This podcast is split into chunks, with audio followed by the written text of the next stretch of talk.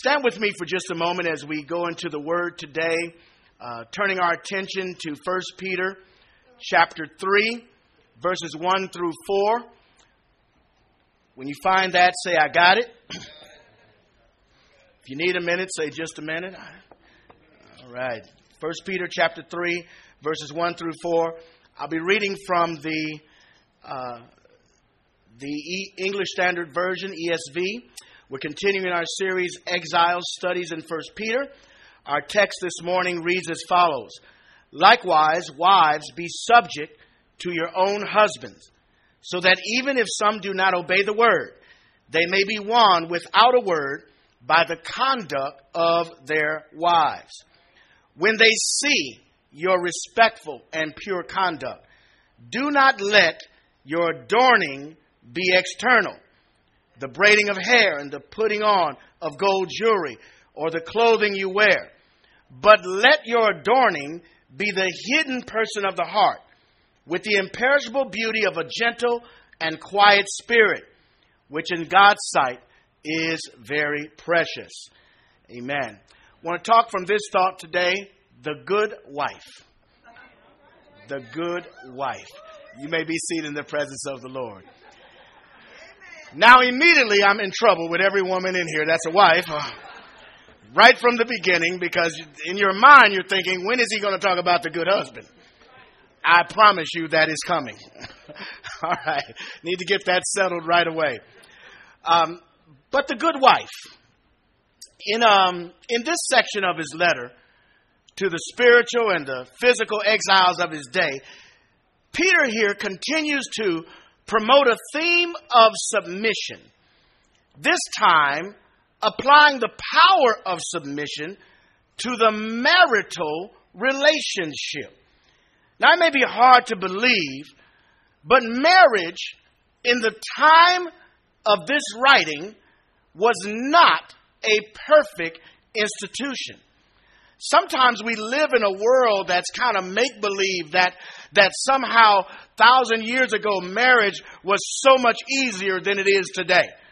I'm here to tell you that's not the case. Marriage had there was much abuse in the marital relationship and women often suffered tremendously at the hands and or whims of men who viewed their wives as little more than child bearers and objects of intimate pleasure. Now, before exploring the statements written by Peter in this text, it is important to note the context in which he writes. Peter continues this theme of submission for sure, but he does not argue for submission from the perspective of the one who is in authority. He does not do that. On the contrary, he makes the case for submission and its benefits from the position of the weaker party. For example, he argues that citizens and those who dwell under the jurisdiction of nations or cities must be subject to the ruling authorities. In addition, he argues that servants must be subject to their masters, or in the modern context, employees should submit to their employers. In each instance, thus far, Peter makes the powerful point that our submission is a manner by which we recognize honor, and promote Christ. You don't have to get quiet there. Submission is not easy. It's not easy. Submitting to government authorities that we don't agree with is not easy.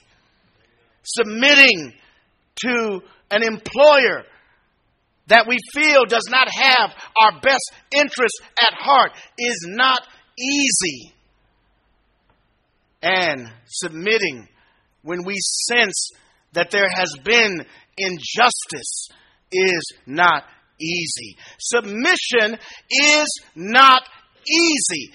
But don't get it mistaken, don't be mistaken that the whole process of submission is not designed for ease, it's designed that we magnify Jesus Christ.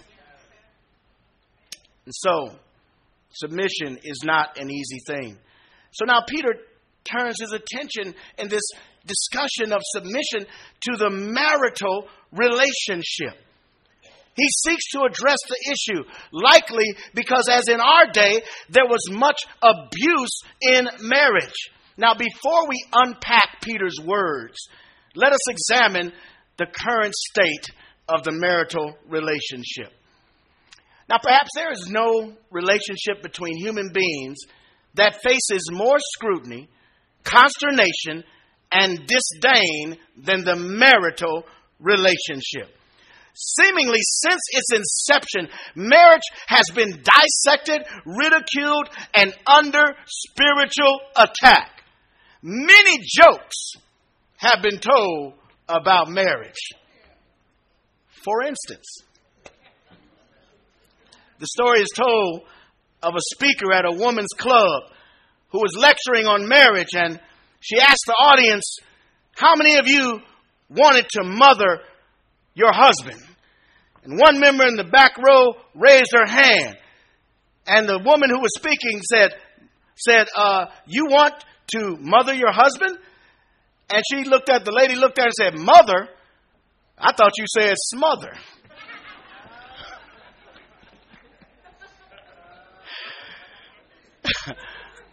Another lady tells this story. After finishing our Chinese food, my husband and I cracked open our fortune cookies. Mine read, Be quiet for a little while. His read, Talk while you have a chance. and finally, one lady said, My ex and I had a very amicable divorce. I know this because when I wrote the Facebook status, I'm getting a divorce, he was the first one to click like. I'm here all week. Don't forget to tip your waitress. so, my brothers and sisters, marriage has been under fire. Before the highest court in our land, something almost unthinkable is being considered. That is, how to define marriage. Since its inception, and according to every scripture reference, Marriage is a union of one man and one woman. Yet our modern culture would have us to believe that somehow that's not so. In fact, I suggest to you today that the biblical concept of marriage is under attack in other ways as well, many of which do not receive the media attention of the same gender marriage controversy. Furthermore, I would say that the marital gender issue is a result of ignoring a trend that has existed regarding marriage for a long time. That is, the church has been largely silent regarding biblical marriage. Christians have, by and large, sat silent and idle as Western civilization imposed its definition of marriage upon the church. Believers have even subscribed to a belief about marriage that subverted and twisted the roles in marriage so much so that it's increasingly difficult to distinguish the husband from the wife, with the exception of biological differences. As believers, modern culture determined to make us feel old fashioned, out of touch, and disconnected from reality because we have the audacity to teach that the role of the husband and the role of the wife in the family is not the same. How many times have we cowered in the face of ridicule and persecution? On subjects like this simply because we believe that God honors the role of the husband and God honors the role of the wife, and both are equally important in their design for the family, but both roles are not the same. Amen. Consequently, our silence gives consent for the media and those in it to criticize biblical marriage and provide an alternative that leads to the destruction of the family.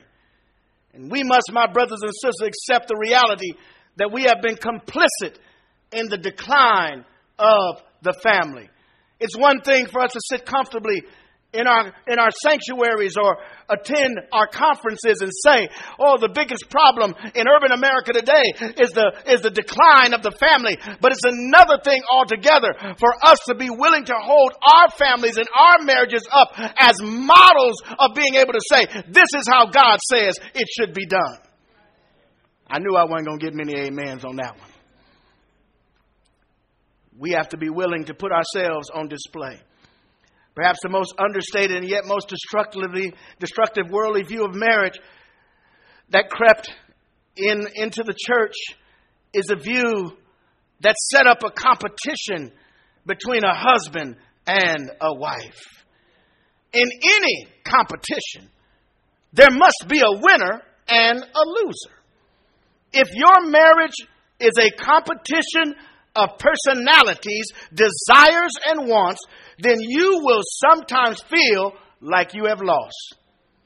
If you feel like a loser more than a winner, it will lead to bitterness and resentment, which is unhealthy for any relationship, in particular a marriage. There is no competition. That is a worldly thought, that is a worldly attribute that has been imposed upon believers to somehow think that you must compete with your spouse. Not in competition. You're setting yourselves up for bitterness and resentment to rise in your relationship. So then, what then does this passage in 1 Peter chapter 3 have to offer us regarding marriage? Peter begins this section of his letter addressing Christian wives. Now, how many ladies in here are a wife and a Christian? Let me see your hand. Show of hand. All right, good. Amen. How many in here want to be a wife and a Christian? Amen. Praise God. All right. Amen. Ain't nothing wrong with that. That's right. Some of you wives look, encourage them. Don't look at them funny. like, what is wrong with you? Encourage these single ladies. That's right. So, so he begins addressing Christian wives. Chapter 3, he begins chapter 3, but notice that this verse begins likewise. He is tying what he says here about Christian wives in exile to what he has said about Christian citizens, employees, and even Jesus in exile. In each case, the character of the life lived says something profound to those who oppose the Christian faith. Likewise, Christian wives. The reality on the ground in the first century is that Christianity spread across the Roman Empire. Marriages were impacted as one spouse turned, in fa- turned to the faith and the other did not. A quick look at any churches was so that as a percentage, women are generally the first responders.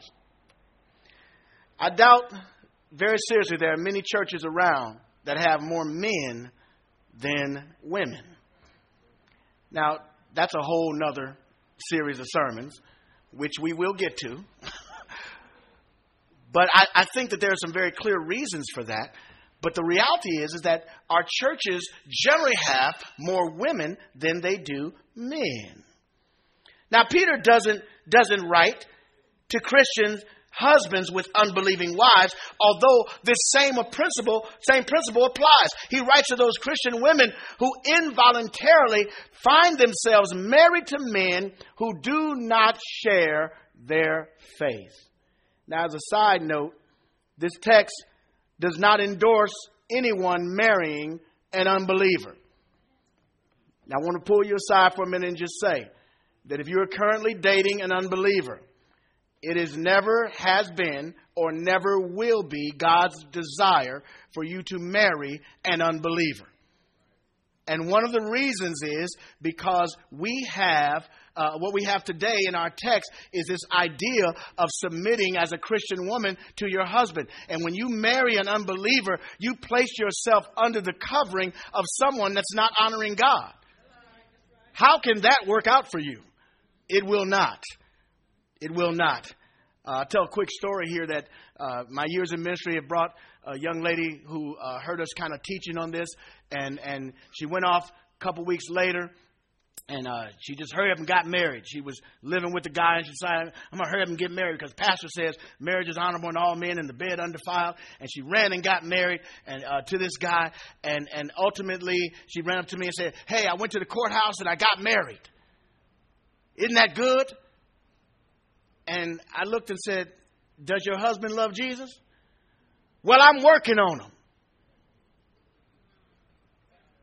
Ultimately, that marriage lasted less than a year. Why? Because, Christian ladies, let me tell you something. God is not ever going to send you a project or a man to fix up.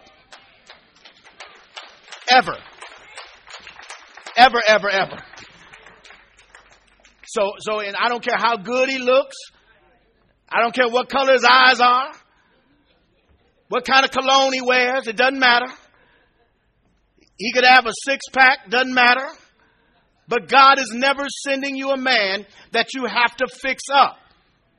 He's not going to do it. God loves you too much for that. Scripture says, Paul says in 1 Corinthians chapter 7, in verse 39, he says, A wife is bound to her husband as long as he lives. But if her husband dies, she's free to be married to whom she wishes only in the Lord. So he never says, go and marry someone who is unsaved. It's never God's will for a Christian, male or female, to marry an unbeliever, period. Now, Peter is writing to wives who come to faith after they're married. Even here, we have some scandal as the Greco Roman world expected the wife to follow the religion of the husband. Most husbands, at least socially, worship the Roman pantheon of gods. For a Christian woman who is trusted in Jesus, this creates a great dilemma. Should she hide her faith and go and worship Zeus?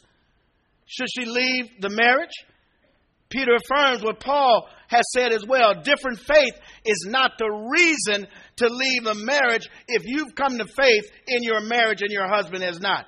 Here's what he says in 1 Corinthians 7 16. Paul says this For how do you know, wife, whether you will save your husband? Or how do you know, husband, whether you will save your wife? Now, the underlying concern is the salvation and eternal state of the unbelieving spouse. The Christian in the marriage is in a powerful position of influence and might be the tool God uses for the spouse to see the glory and beauty that Jesus died for their sins.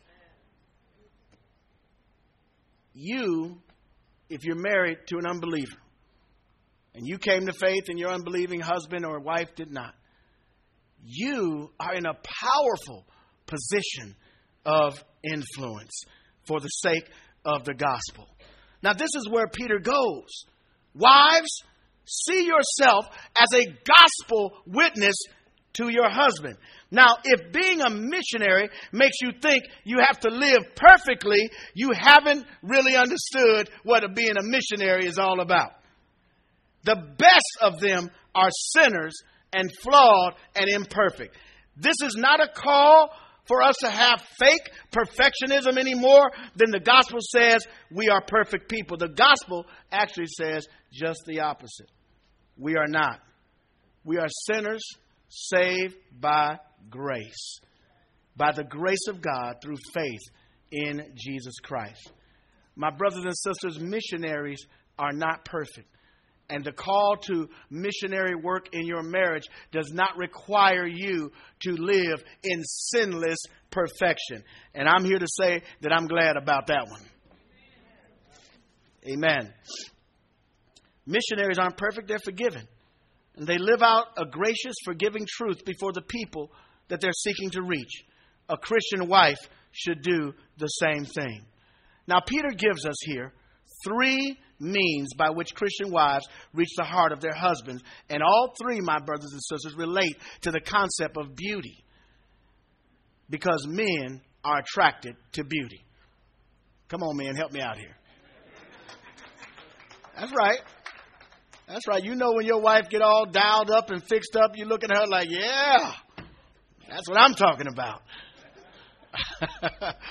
Amen. Amen. So, so it, relates to beauty. These three three elements here we want to share with you. The first thing is the beauty of a submissive spirit.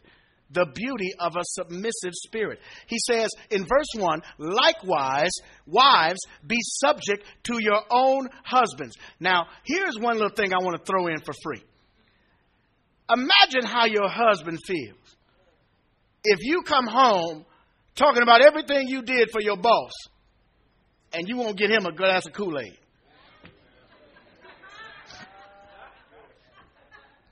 Oh, I went to work today and, and I made the coffee and, and I did this and, and my boss asked me to handle this project and I handled it right away and, and I'm just doing so much everything and he just depends on me as the greatest little thing that, that's up there and he says, honey, can I have a drink of water? Get it yourself. What I look like, your servant? I'm just saying. Now, men, y'all can't let me preach this by myself. I'm just saying. the ladies aren't going to say anything. he says, he says, be subject to your own husbands. Don't go out there and bless somebody else's husband and you treat your husband poorly.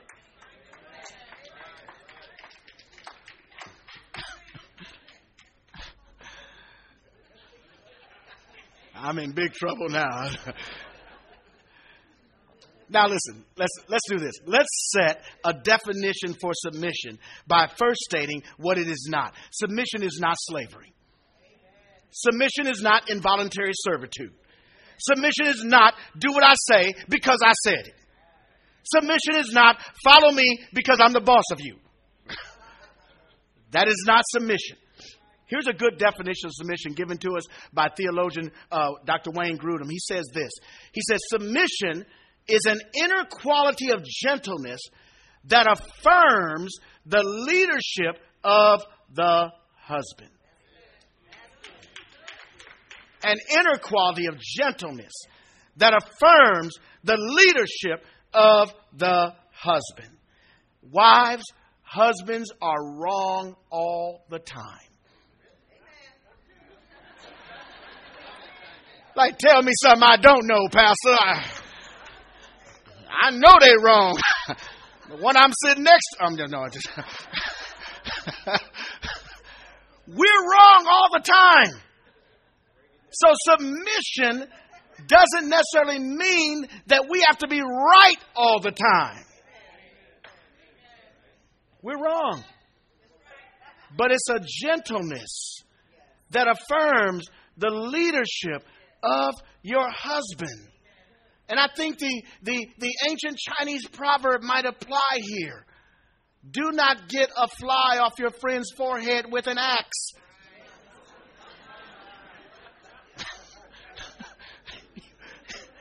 you will certainly kill the fly, but you'll lose a friend.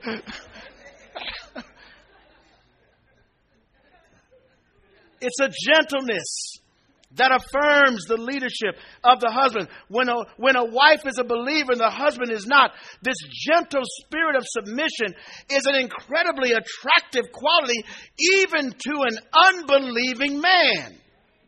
Why? Because it, it mirrors the life of Jesus Christ. What more, what life is more attractive than the life of Christ? If you take a moment to study the life of Jesus, isn't his life an incredibly attractive life? He loved his enemies. He did good to them that wished to do harm to him. He didn't hang around with all the big shots, but he was accused of eating with sinners. How many people accuse you of eating with sinners? Think about it. His life in of itself is attractive. And Christ submitted himself for the sake of unbelievers. And when your unbelieving husband sees that submission, it is an incredibly attractive and beautiful quality that he can't help come running toward for the sake of the gospel. Now, this may not happen overnight. I don't want you to go home today and say, Pastor, I submitted today and it didn't happen. I'm done with that submission thing. He's still the same dude he was. so, so it may not happen overnight, but it provides a powerful testimony that will impact the unbelieving husband. So powerful that Peter says that this type of wife can win her husband without words. Wow. Ladies, can you can you imagine? And I know, like I said, we're wrong all the time. Husbands are wrong all the time. And it's a great temptation to want to just tell us exactly how wrong we are. In no uncertain terms. Usually followed by this Are you listening to me?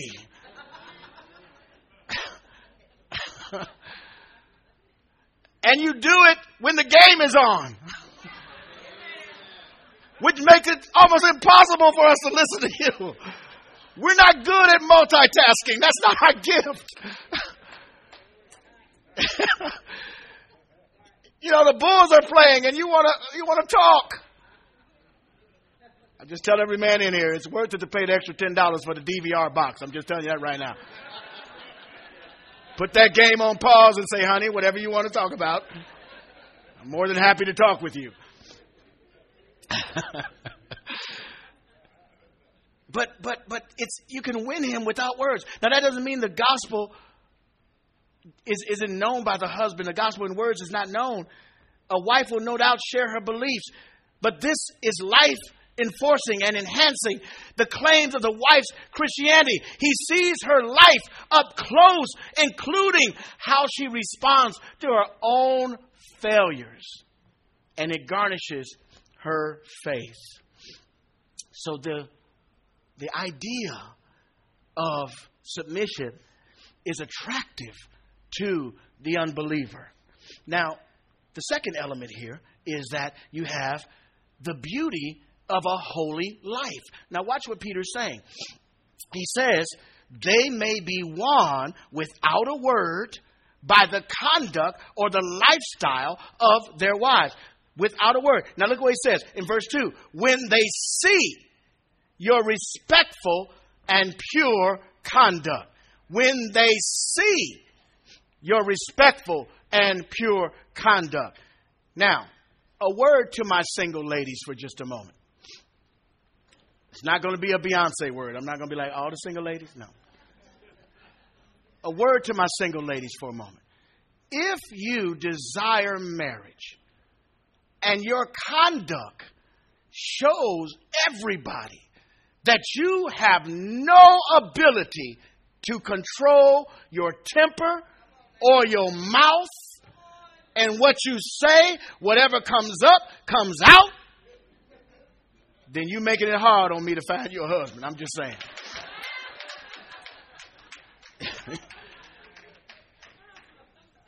because Men see this.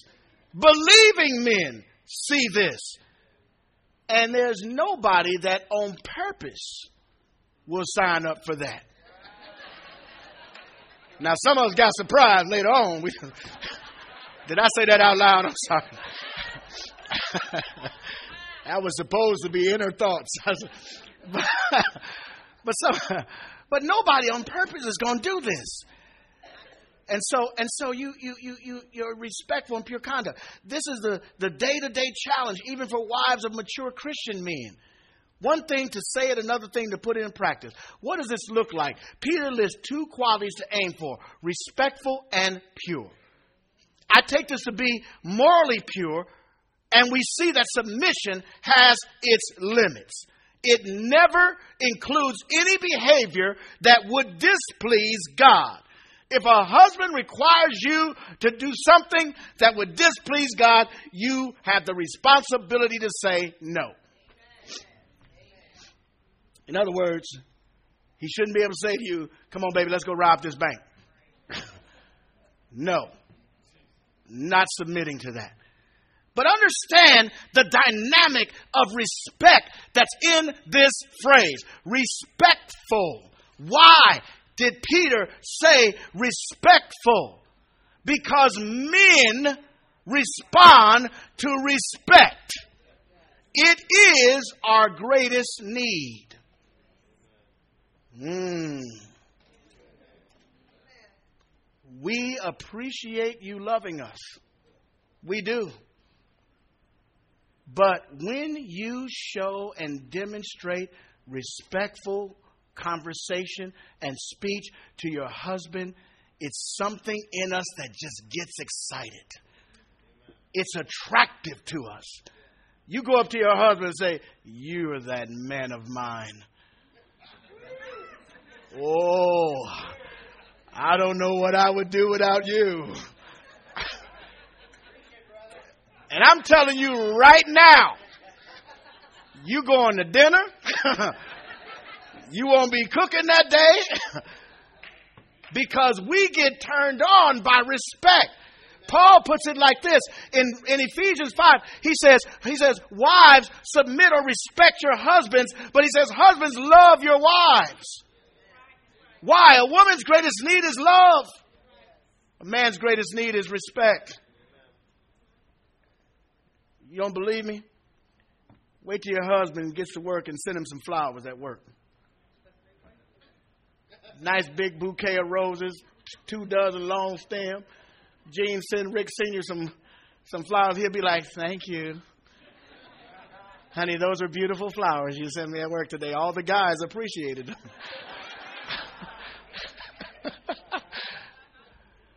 it's just not the same. Now you get to work and there's two dozen long stem roses with a big heart and some candy on your desk, and it says, For the love of my life. You might be taking off early that day. I'm just saying. Uh, Mr. Manager, I got to leave. I'm sorry. I explain all that later, but I got to go.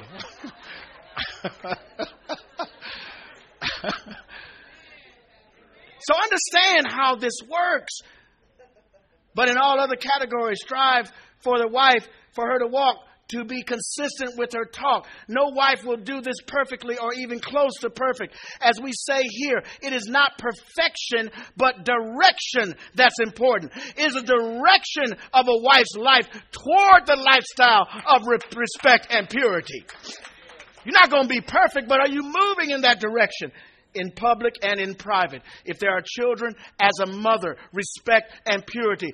All of these priorities should reflect a woman who is morally upright in life and a respectful friend, a lover and companion to her husband.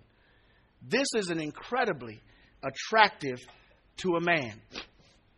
It is incredibly attractive to a man, which is why some unbelievers, unbelieving men, come to church to try to find a wife. Y'all didn't know that happened, did you? I've heard men say, going to church, find me a church girl. Well, why is that? Because it's attractive to have someone that's following the Lord. Okay? Now, if he come here just for that, you send him my way. We'll get him saved.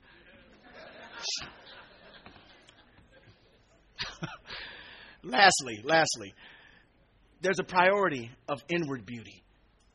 A priority of inward beauty that Peter's talking about. Verse 3, look what he says. Do not let your adorning be external, the braiding of hair and the putting on of gold jewelry or the clothing you wear, but let your adorning be the hidden person of the heart with the imperishable beauty of a gentle and a quiet spirit, which in God's sight is very precious. Much has been said throughout the years about how Christian women are to adorn themselves. This text has been used to justify restrictions against makeup, skirts above the ankles, hair that is short, jewelry, and so forth. But what we must not miss is the greater point that Peter is making. But let your adorning be the hidden person of the heart with the imperishable, now look at that word, imperishable beauty of a gentle and quiet spirit. Imperishable means that beauty doesn't die away. That beauty is not destroyed. That beauty cannot be killed. The imperishable beauty of a gentle and quiet spirit, which in God's sight is very precious. In God's sight, it's very precious. Watch this. The first priority for the Christian woman and wives is an internal beauty for many reasons.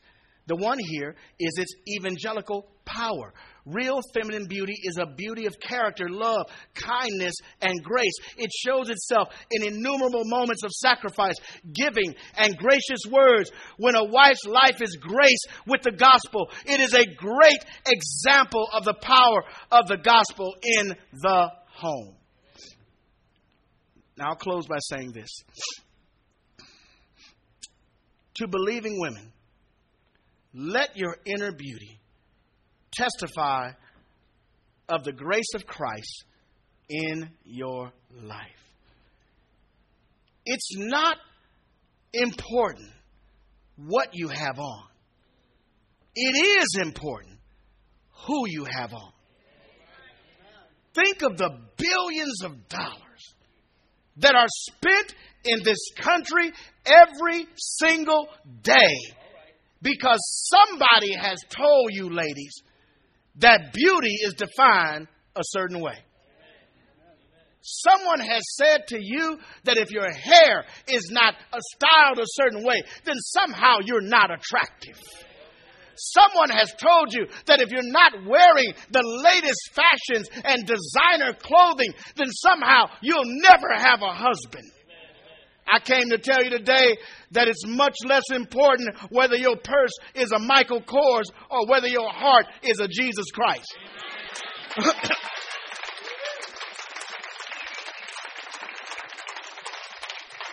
that is what matters to God. God is not impressed by the designer who's on our handbag or on our shoe label. God's not impressed by that. God is impressed as to whether or not JC is written on your heart. I just helped somebody move from MK to JC just that quick.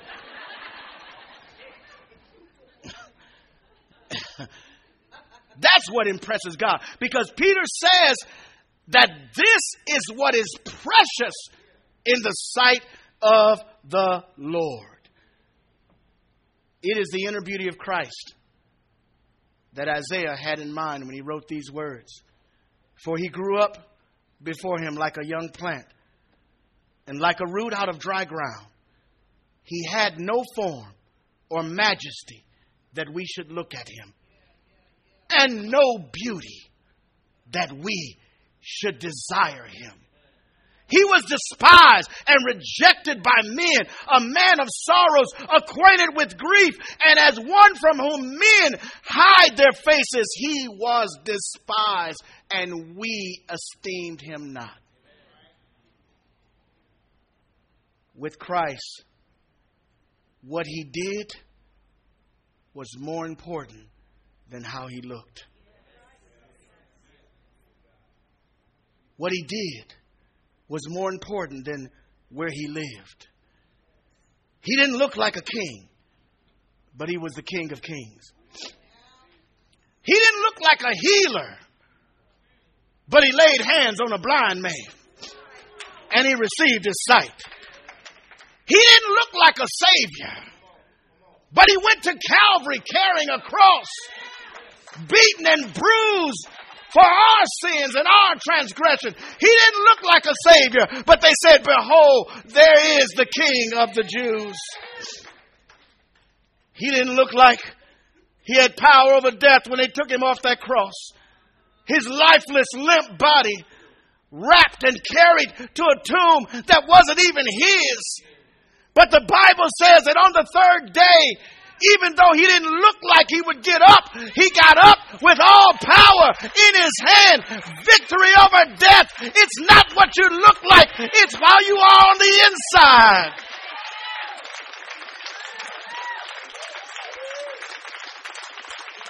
Who are you on the inside? Stand on your feet all over this room. You can dress up your outer man. Ladies, you can dress up yourself, but don't neglect to be like Christ in your heart. For the fancy of, fanciest of clothes will not catch the eye of your Lord. God doesn't look at that. He looks at what's inside your heart. It is precious in His eyes. And He will take your heart and use that submissive heart to save the life of that unbelieving husband. You will win him because your life is a great example of the transformational power of the gospel of Jesus Christ. Hallelujah. Amen. Amen.